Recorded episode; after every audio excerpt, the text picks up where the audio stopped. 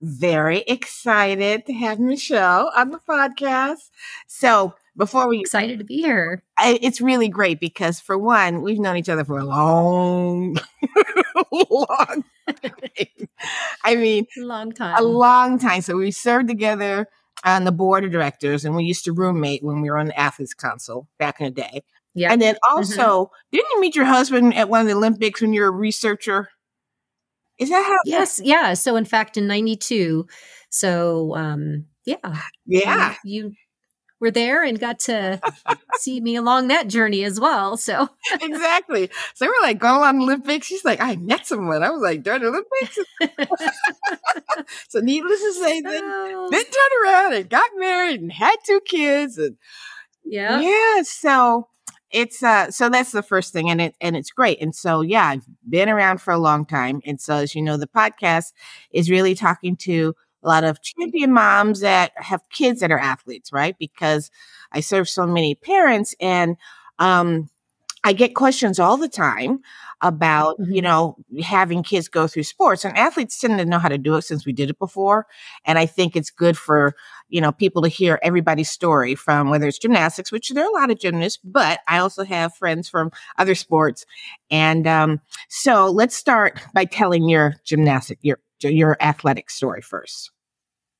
Okay. Well, um, I started much like many other kids do of, you know, like sitting and watching the games and being inspired by athletes that you're watching on television and doing these amazing things. And um, so my my initial start was when I was probably five, almost six. And while I wasn't probably sitting there and watching, my mom was, and she was like, "Aha, that's the answer to." Getting this young girl, my child, tired enough that she will go to bed before 11 o'clock. and so I was a high energy kid. Um, and I think it was this, gosh, I could, you know, like really direct that energy in a positive direction. So started, uh, like many kids do, one hour class, one day a week.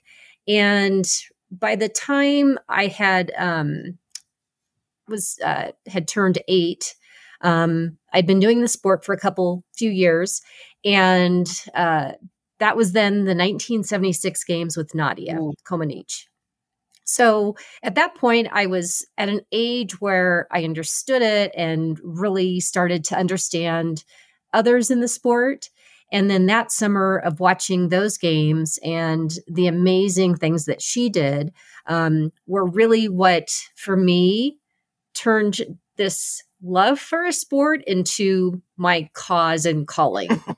and I think that um, I, I tell the story a lot in the fact that, and I remember like the night watching her when she scored the first perfect 10. I can remember everything about the room, what we ate for dinner, who, you know, who was in the room, what we were there. And it was just like I was so focused and locked in on this that it was it was a life-changing moment for me because I was a kid who had talent and you know some kind of raw talent and drive but not a kid that people would look at and go oh my gosh that that kid's gonna be you know like she's really gonna make it. I was scrappy. I was someone who needed a lot of direction but i wasn't afraid to work hard and and um, kind of put myself into everything that when i saw her score the first perfect 10 she did the impossible. She did what people thought was to be impossible. And for me, it almost gave me license to dream that, gosh, if she could do what was impossible, why can't I have dreams or goals that may seem impossible, but that I could put out there and work towards? And so that was kind of my beginnings in the sport.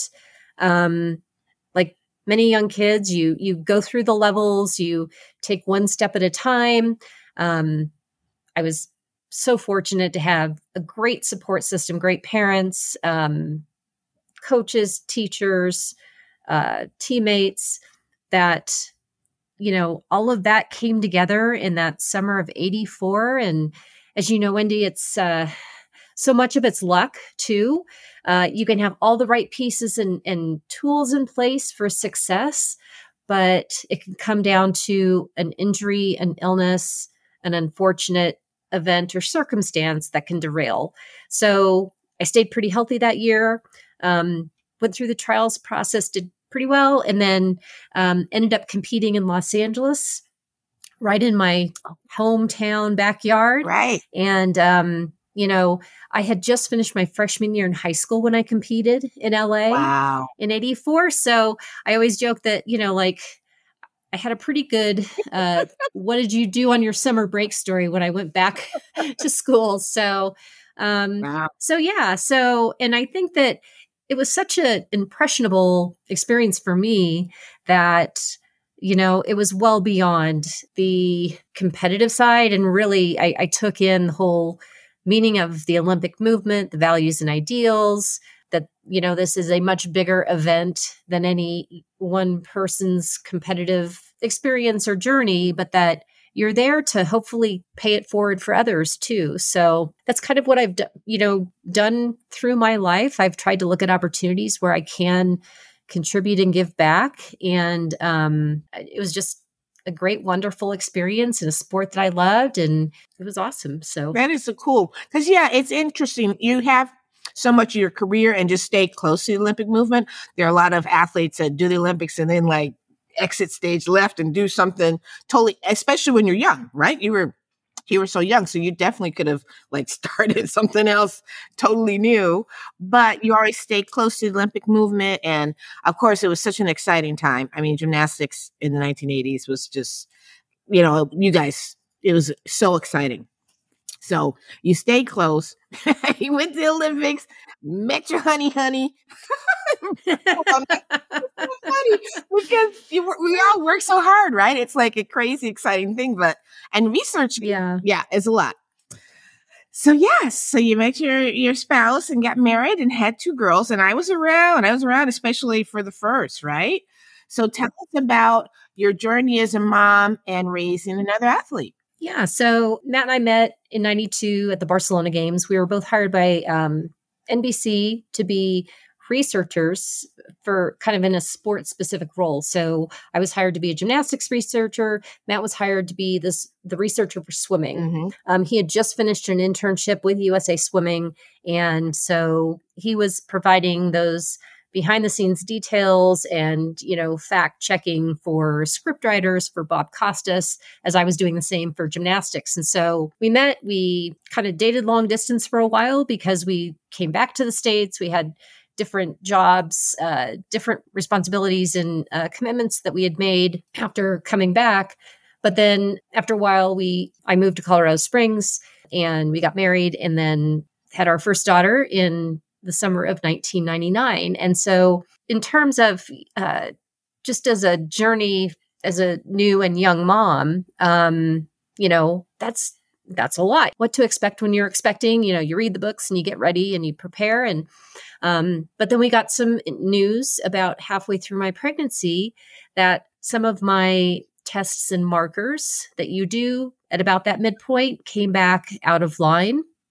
My doctor called me and said, you know, we're just going to check. You know, it could be several different things, but let's bring you in for an ultrasound. And it was at that ultrasound that we discovered that um, the baby had spina bifida. And so, spina bifida is a neural tube defect, and um, it happens very, very early on in pregnancy. But it's basically when the spinal cord doesn't form correctly. And so, with that comes a multitude of health and, um, you know, health issues that have to be considered with regards to um, uh, physical mobility. So, if the spinal cord's not forming correctly, um, that means paralysis happens. There are some other physiological things that happen that require surgeries, and it's a lot of different health effects that that happen with spina bifida.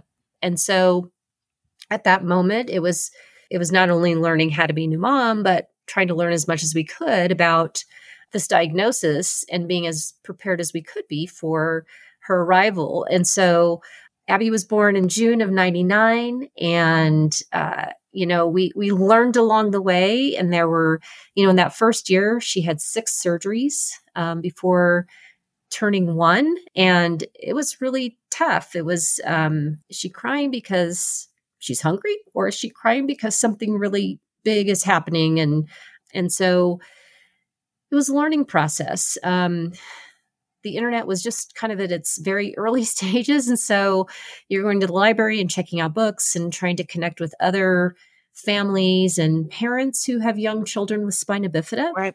And so we we kind of start along this journey of um, learning how to be new parents in a, a unique and different way, and and having a little bit of a different path towards you know young parenthood. That was uh That's a lot. it was scary. It was scary. Um it was daunting, but it was also I think you learn this amazing community and how much the community of spina bifida has and you know just enriching lives and you know wonderful connections and people that we've met and so it's always been a different path than what you kind of envisioned, right. but um, but it's been a pretty amazing journey as well. So yeah, so I think even before we talk about the sports part of it, because she's quite the athlete, I really remember you're advocating for like playgrounds with accessible yes. thing, you know, that type of thing. I don't know if people think about this, but you're you're bringing a young child in,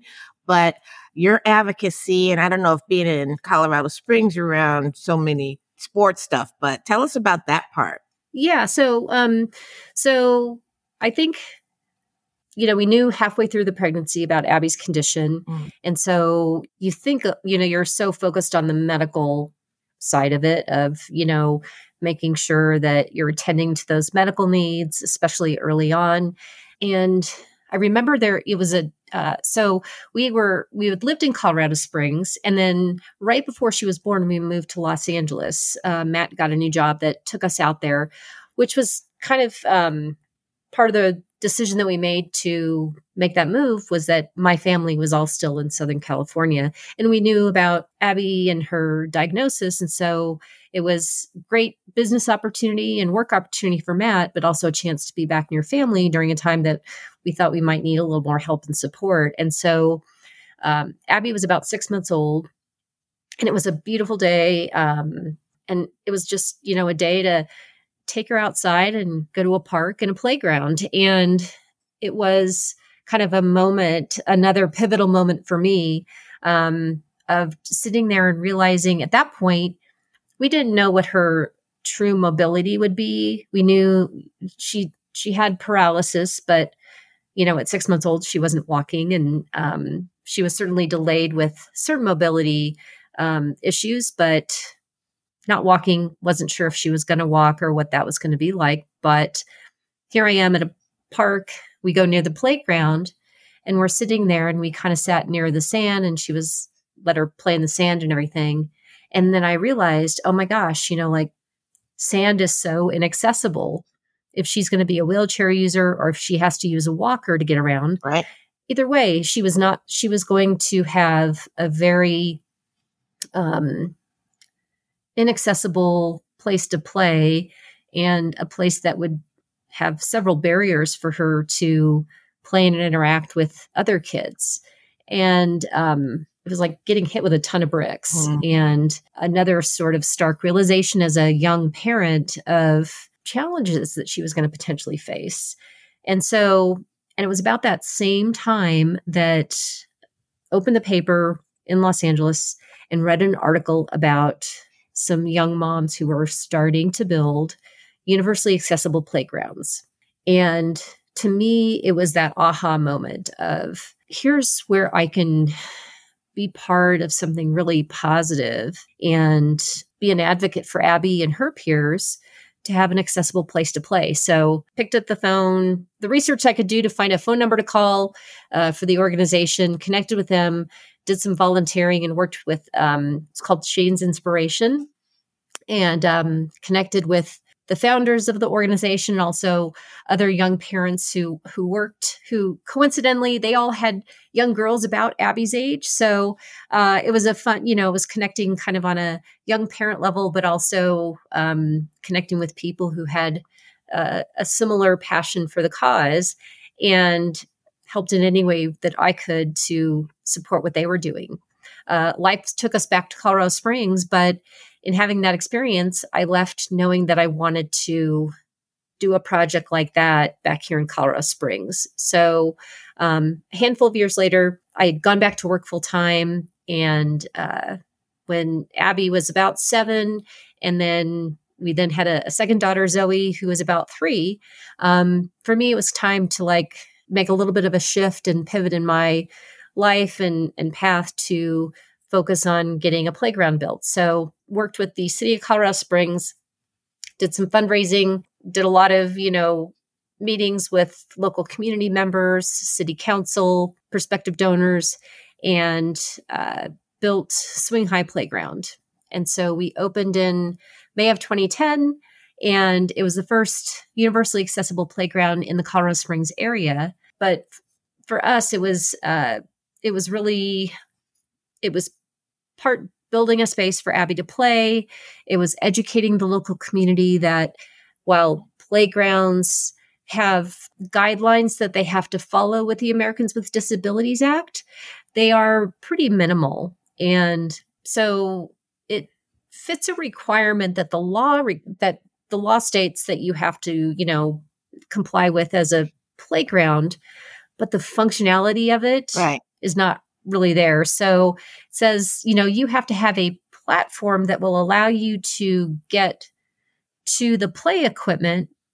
But then once you get to the play equipment, those, you know, the play equipment can have stairs. Yeah. Um, so basically, it allows a child to roll up in a wheelchair to get to the play equipment, which then they have to get out of their wheelchair and crawl.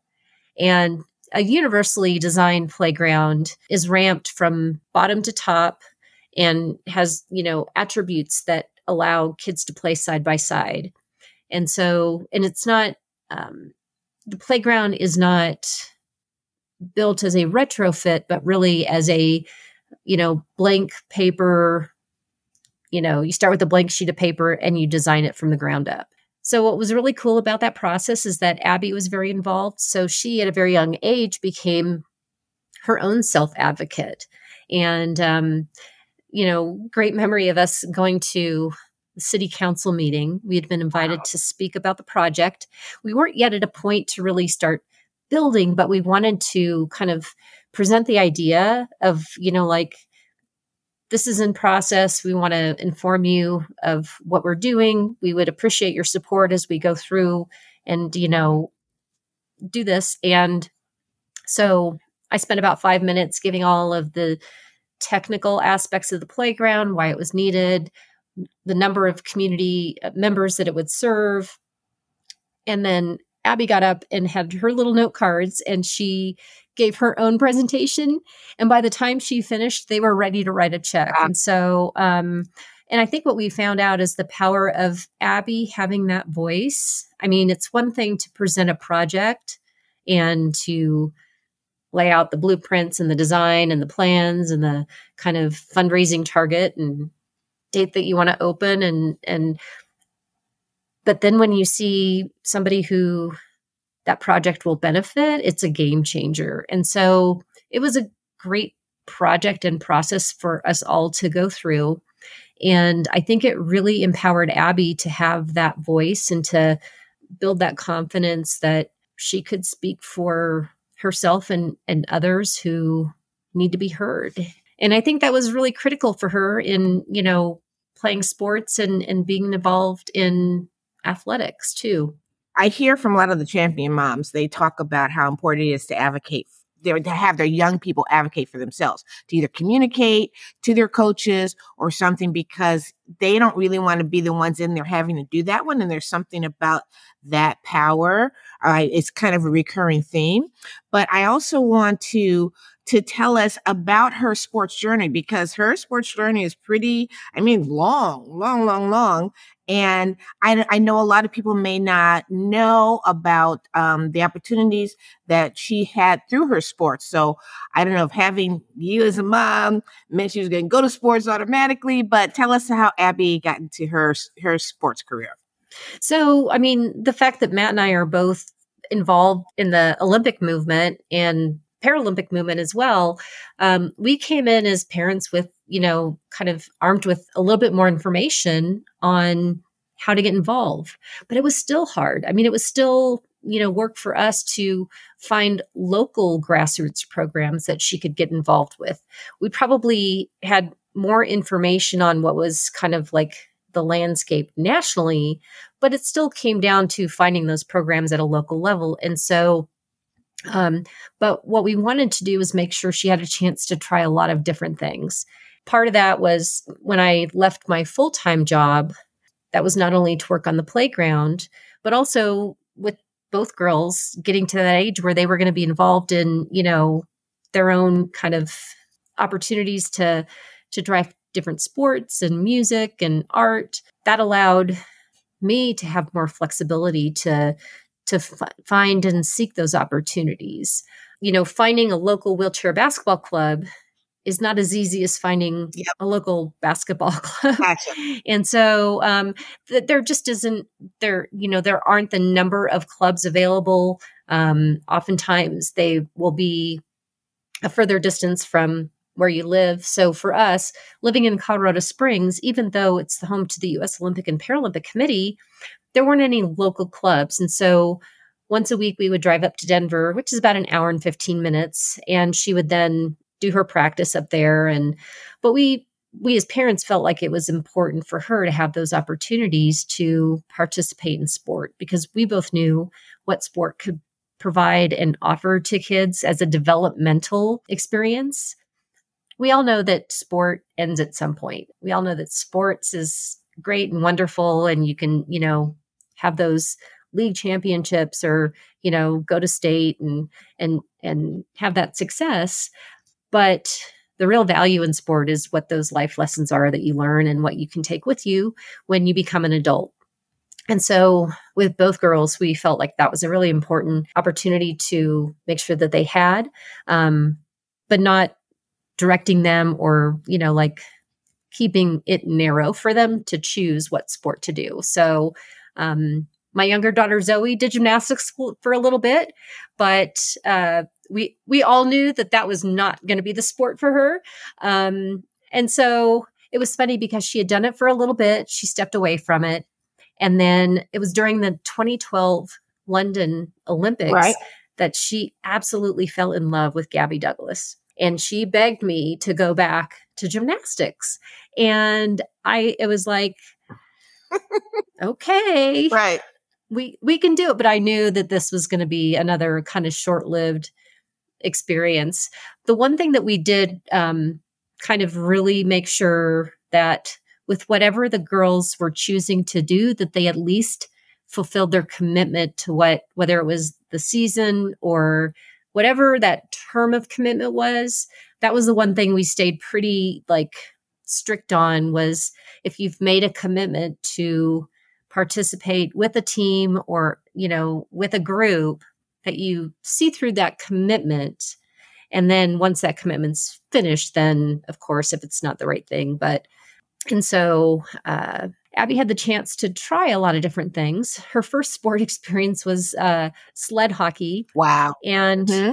so we, it was it was hilarious. We were, um, she was probably four or four and a half, and we got this email. Hey, come try sled hockey, and um, just come. We've got equipment, and and I remember Matt and I were so excited because this was her first chance to try a sport.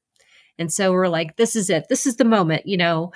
Um, she gets to try an adaptive sport. We were, you know, like it was this moment that we had kind of thought wasn't going to be possible. We weren't sure what, you know, she would have the opportunity to do. And, you know, with spina bifida, you know, you can have a clinical diagnosis, but that could be drastically different from what functional diagnosis mm. the child has. Okay. So you can have two people with spina bifida with the same clinical diagnosis, but they can have completely different means for function that look completely different. And so at the beginning we weren't sure if she would even have the chance to to do sport. So this was a monumental moment in our minds for her to get to try a sport and and have some fun and um the destination, the uh, the ice hall where they were doing this tri sled hockey at was about an hour and a half drive.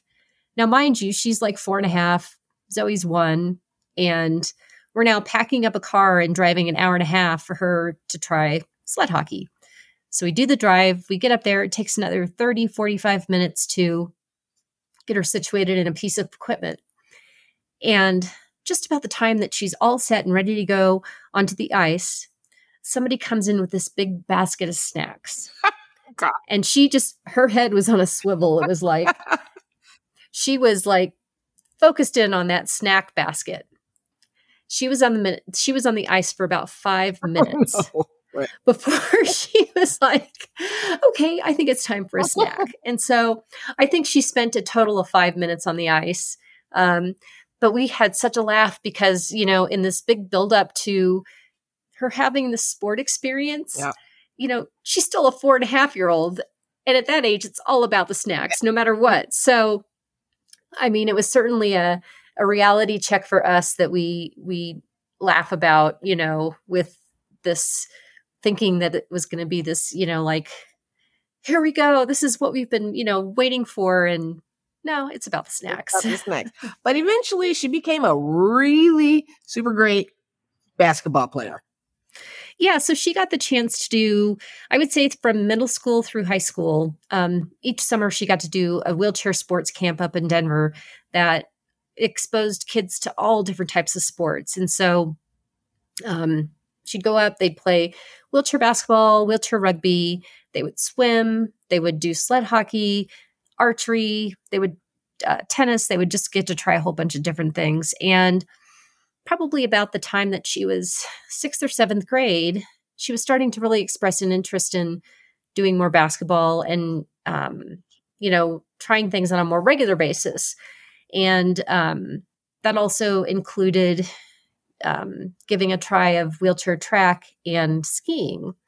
And so, um, from that experience that she had at camp, we connected with a gentleman who ran the club in Denver. And so in eighth grade, she started to do wheelchair basketball on a more regular basis. She was also trying skiing and track at the same time. So by her, I guess, sophomore year in high school, she was doing all three sports. Wow. And that was tough, but it was also great because she was getting to try all three. And, you know, she could really then see which one she had the most passion for. And that was wheelchair basketball. Okay. So she had a great junior career, um, had the chance to then go and play at the University of Illinois Mhm. for their women's wheelchair basketball team and played five years at U of I. Um, so with COVID, they were granted an additional year of eligibility um, and graduated with her bachelor's degree and then her master's degree as well. Um, and just this past spring, had the chance to, um, she uh, did national team tryouts. Uh, she had done national team tryouts uh, uh, two other times and had missed the cut, but this past spring made the national team pool and got to represent Team USA at the um, America's qualifier um, in Sao Paulo, Brazil. Wow. So, Very cool. Yeah. yeah, Yeah. That's exciting. That's really exciting. yeah so it was a it was a great season for her it was her last year playing for illinois um, they had a phenomenal season got to the national championship and won, lost in a buzzer beater nail biter Yeah. um, but they had an amazing season and then from there went to team tryouts made it into the the pool got selected to compete in the continental qualifier and um, so yeah it was a great year for her for sure That's amazing. And that's really great that to have this long arc and still be on Team USA, especially through COVID. I don't, think- you know, COVID was tough on everybody. And it was it was really, yeah, it was tough. So, she, did she stay at school all that time or did she, you know, how they do the school that one year off or whatever? So she did. So like everybody in March of 20 when everything shut down, Yeah. every then, you know, school shut down, she came home, uh, did remote learning. Um, but then in the fall did go back to school, even though they were still um, remote classroom, mm-hmm. the team did practice because there was some anticipation that come January that they would get to play. But um, the school, the university itself, opted out of athletics for all of their students. Wow. Okay. So she did go back and um, live in Champaign while she was doing school. and then the following year, um, same, she went back and um, basically went to school, lived in Champaign, and um, did her last season. So that's amazing. Yeah, Champaign has a long history besides the school, yeah. but a big one in gymnastics mm-hmm. too. I hear that from the old school, right? That's right. So, I mean, even going there and visiting her, we would sometimes go to volleyball tournaments, and the hall that they have for volleyball and gymnastics, you know, has their Hall of Famers listed on the wall. So, a lot of familiar names on that wall that you and I both know. So, yeah. Abby Grossfeld, yeah. Nancy Marshall, or Nancy Thies Marshall, and uh, Charles Lakes. So, yeah. Oh, yeah. Fun to see those names. Oh, that's fun. That's amazing. So tell me yeah. before we're finishing up, what would you kind of what would be your words to other parents as far as because you obviously put such effort in there to make sure your daughter was able to participate in sport and we it's already tough but then also for accessible sports you have to take that other thing so what would you kind of tell parents that may have to you know go down this road yeah, I think I'll talk a, like for just the opportunity for kids to do sport. Mm-hmm. It's keep in mind and remember that while what they're doing on the field at the time is great and wonderful, always, always keep in mind that those are life lessons that they're learning, that they're not going to take that, you know, unless you're part of that very, you know, small percentage of percentage of young, you know, athletes that have the opportunity to play professionally, which is awesome.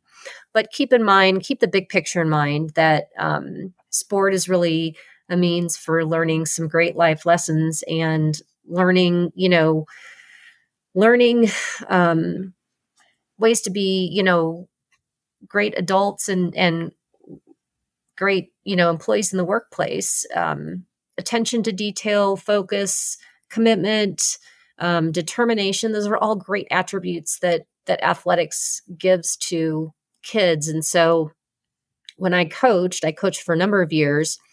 I always tried to look at myself more than a, as more than a coach, but more as a mentor, teacher, and role model. Um, knowing that you know I would probably have to spend a session or a rotation with my athlete trying to break down a skill or or learn it in a you know and be extremely focused on that, but knowing that that work and that skill they weren't going to take with them into their first job. Right. But what were they going to take with them to the first job was like, how are they able to handle um, when it's difficult, when they're facing a challenge?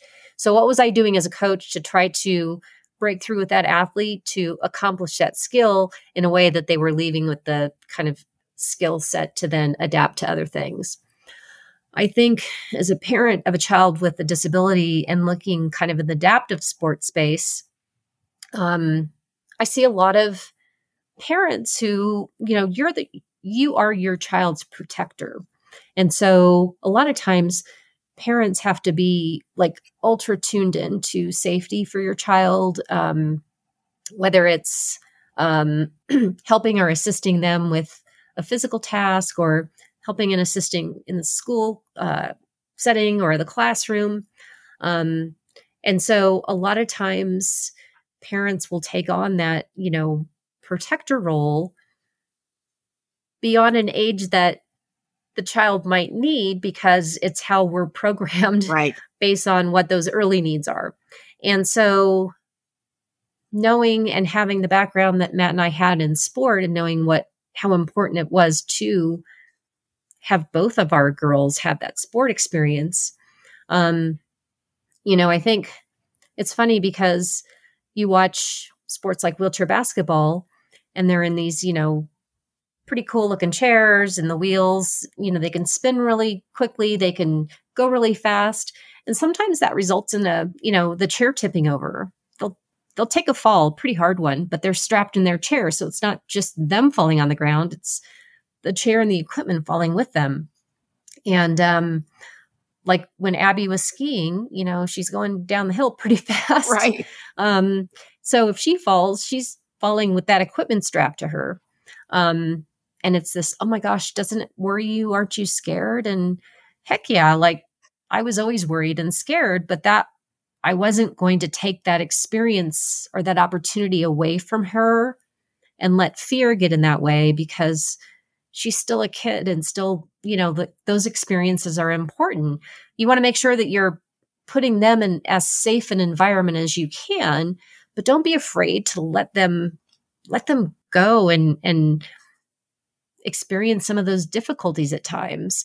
One of the um so when Abby first started playing wheelchair basketball, the team um, typically and pretty most often would have to travel for any game that they would play. So her first trip was to Phoenix. And part of what you had to do as a wheelchair basketball player is you were responsible for handling all of your own equipment in your bags by yourself. And so so she's got her everyday chair that she uses plus her basketball chair plus her bag. And she's got to get from the check in counter to the gate by herself. So, how does that work? Well, she puts her ball chair in front of her. She pushes herself while she's pushing her ball chair and then has her bag sitting on the ball chair. And I think the natural tendency for parents is to well, let me carry your bag or let me push your ball chair.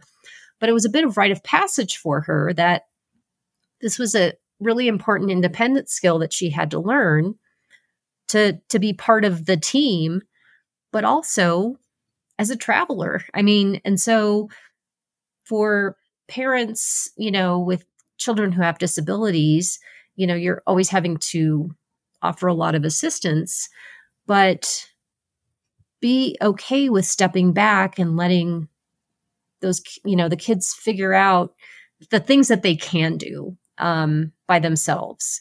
And um, that was by far the best, the, the best kind of lesson for us to see that if we just step back and let her figure some of this out, she will. It's going to be hard. It's not going to be easy, but that lifelong skill will be, you know, extremely important.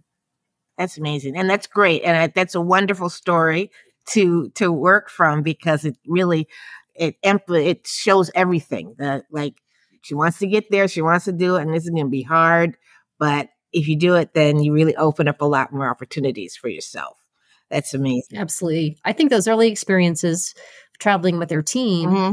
allowed her to have the confidence to know that she could go away to school and be a, a student living several states away. And without that, that would have probably been a hard transition for her. So Wow. And and how she flourished, right? Yeah bachelor's and master's and the national team or team USA. That's a lot. So, Michelle, for one, it's been super great. For one, I don't get to see my folks enough. it's like Michelle's come to the gym. She's been in Harlem. You know, she do. Um, but it's really great. It's really great to share this with you because it's been a long journey. And I know, yeah, I know. yeah. And now I don't know. If, I mean, I know you know that I work at the US Olympic and Paralympic right. Museum now in Colorado Springs. And so what's really cool is we have a facility that was designed with a universal design. Yes. And we get to welcome uh, Olympic and Paralympic athletes with that same kind of open arms, universal design approach.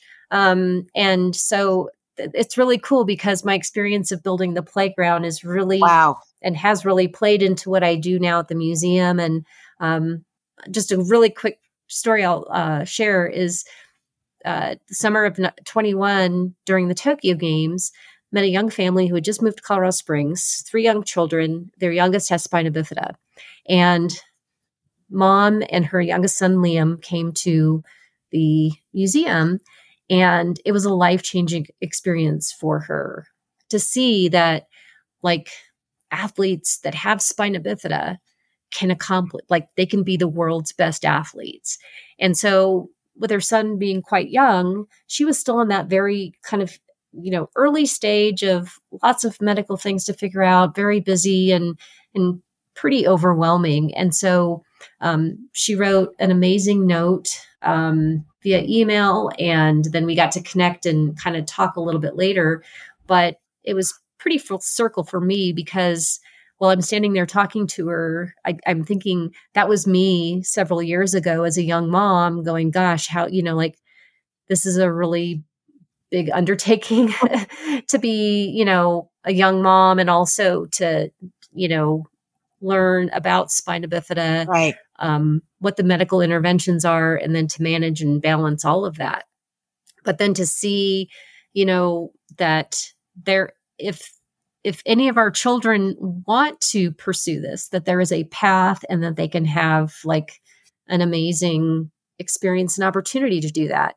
And until you see it and you can relate to, um, you know, representation matters. So when they walk in as a family and they see pictures of athletes um, who've done great things, that's it's huge. So it's cool because I continue to do you know that work and continue to see and experience those um, kind of visit interactions that that are extremely fulfilling. Yeah, no, that's really exciting because you know I've been to a few Paralympic games and people don't you know it they don't understand how it works and and when you're there it's really amazing. But now that the museum is open and what you're able to do that you can go one place and experience it all together that's really exciting and that it's universal. But i learned a lot. I learned a lot with working on the bid and when you work with paralympics which is actually such a fabulous event which i totally totally um, enjoy because i've been to both winter and summer paralympic games amazing. Yeah. But I think it's so great. I tell people it's the best kept secret in sport that like if you haven't been to a Paralympic games, right, you are missing out. Totally missing out. Yeah. Yeah. yeah it's definitely good stuff. So we, we learned it here. So next time a couple more years. Yeah. It's uh, LA 28. Yes. right. I know my girl, California girl. That's right. Going back home. That's amazing. Yeah. That's great. Well, I wish you the best, Michelle. Tell all the family I said, hey, hey, hey. Um, I'm so glad. Thank you for coming on to share, and I really appreciate it. It's good to good to talk and you know give everybody my best. Let's. I'm sure I'm see you soon somewhere. but thank you. Well, thank you, Wendy. I I just um missing you. You know, on a more regular basis. Uh, it was great to see you a few years ago when I was there and uh, stopped at your gym. But I think now it's your turn to come out, right. come visit us at the museum, and um, you have for so many years done amazing and great work. And so always in awe of what you do and, and your passion and de- dedication to uh, your foundation and your programs is just second to none. So Thank goodness. Well, thank you, Michelle. Thanks, Wendy.